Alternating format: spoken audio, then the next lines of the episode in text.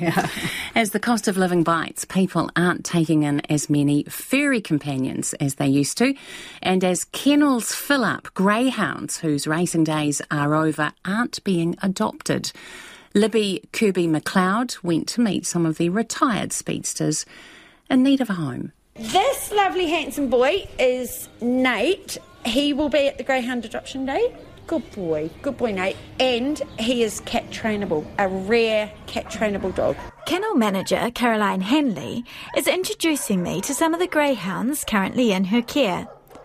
When a dog in Waikato retires from racing, it comes to Caroline, who learns about each animal to figure out what sort of household would suit it. She says she's never had so many dogs waiting for a home. I think it had a lot to do with with COVID and how COVID's affected the country, and it's just it's very expensive, you know, to have your family and then adopt a dog, and you know consider what it's going to cost you. Greyhounds as Pets, or GAP, works to rehome greys once they are retired. Adoption coordinator Dawn Glover says across the world, domestic animals are having a tough time finding a home. Across all the different agencies that rehome domestic pets, there has been a slowdown in adoptions.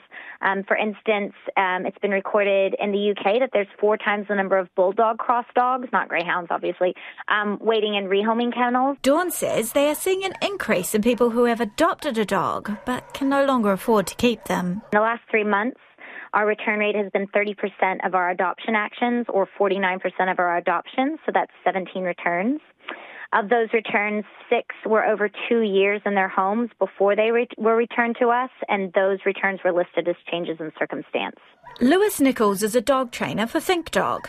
He says people do need to know that they can afford vet bills, animal insurance, dog training, and food before committing to an animal.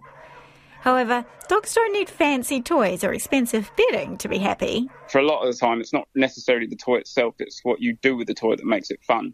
So a toy that's just lying around, just being dead basically, is no fun. But then if you get an old tea towel out and whip it around and they get to chase it, then that becomes the best toy ever. Lewis says people need realistic expectations when bringing home a dog, especially a greyhound or other retired working dog that doesn't know what it is to be a pet.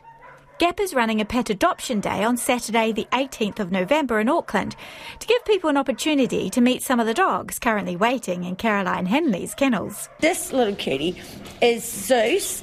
He will be at the adoption day and he is all good to go. The most playful, happy little soul who would just love a family. Dawn Glover says after falling in love with the breed as a 10 year old, the first greyhound she adopted Henry was a dream come true. Got home and opened the door, and he just went straight into the house, straight to his bed, laid on it, crossed his little paws, and looked at me and smiled. And I was like, oh my God, he's been so easy. He's been the most like perfectly fulfilled dream that I've ever had. She now has two adopted hounds and is fostering another. And unsurprisingly, Dawn thinks a greyhound might be perfect for you too.